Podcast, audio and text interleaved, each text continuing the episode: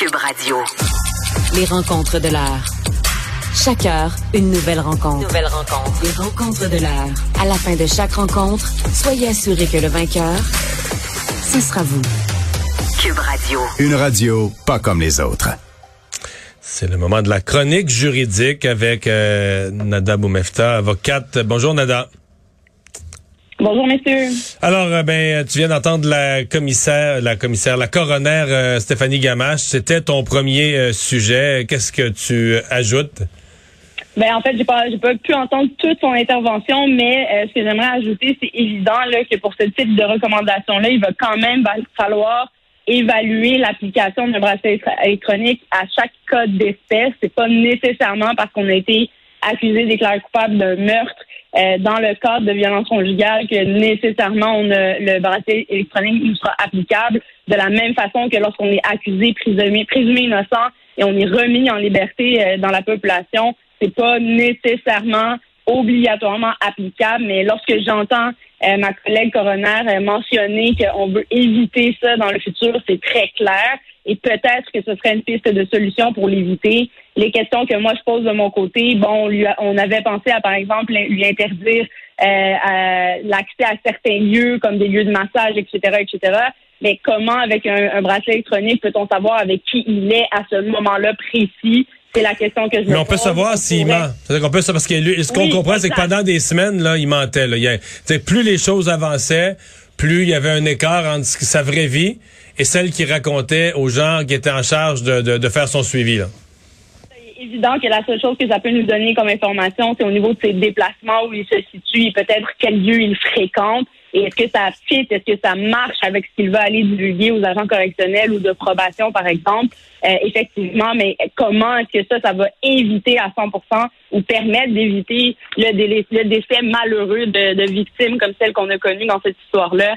Euh, la question se pose quand même, est-ce qu'un encadrement beaucoup plus serré, justement, dans les conditions serait nécessaire, des suivis avec des rencontres avec les agents euh, serait nécessaire dans, ces, dans ce cadre-là, ce cas-là. Surtout qu'on rappelle, hein, on est dans une société où la réhabilitation est primée et la libération des gens est aussi euh, primée et c'est ce qu'on va prioriser plutôt que de garder les gens détenus. Il est certain que quand on fait euh, face à des gens à haut risque comme ça, parfois on se dit, euh, coudon, la solution est-ce que ce serait de les garder euh, en détention pour toujours? Ben, malheureusement, c'est pas là euh, la façon de faire. Alors, euh, espérons en tout cas que certaines solutions seront applicables et que ça pourra éviter des drames comme celui-ci.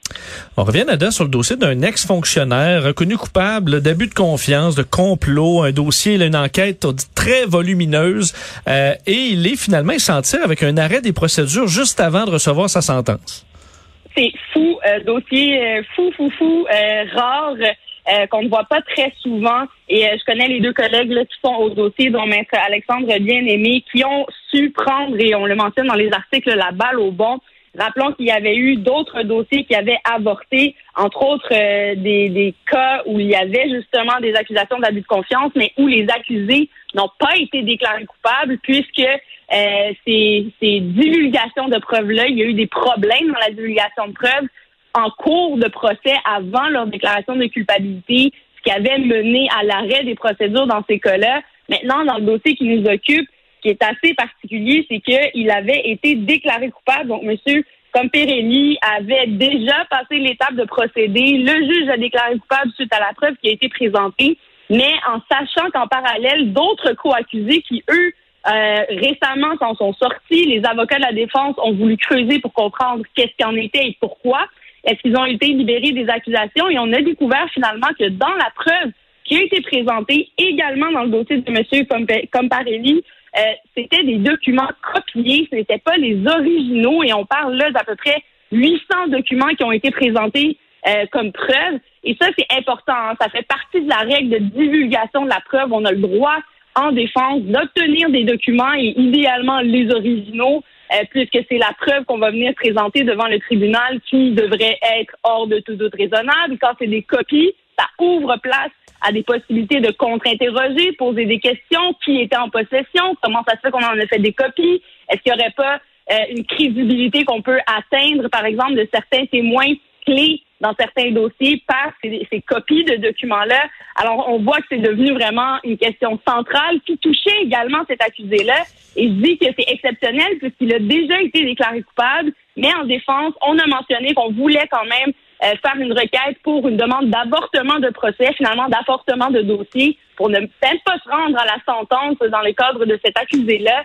Qui a été retenu et le procureur de la Couronne a admis qu'effectivement, dans ce dossier-là, il y avait des lacunes et qu'il n'y avait pas vraiment de moyen de réparer euh, malheureusement cette erreur-là de divulgation-là. Les délais seraient largement dépassés et le, de récupérer ces documents-là serait d'une difficulté et on le comprend là, en raison de, de cette preuve très volumineuse-là.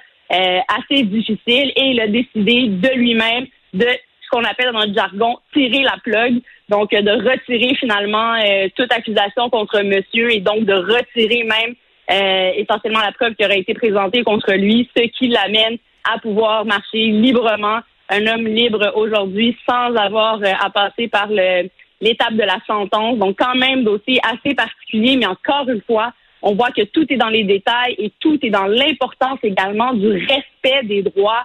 Quand on parle de droits euh, criminels, il est important que la preuve soit bien divulguée, qu'elle soit divulguée de mhm. façon complète et que l'individu puisse l'utiliser pour une défense pleine et entière.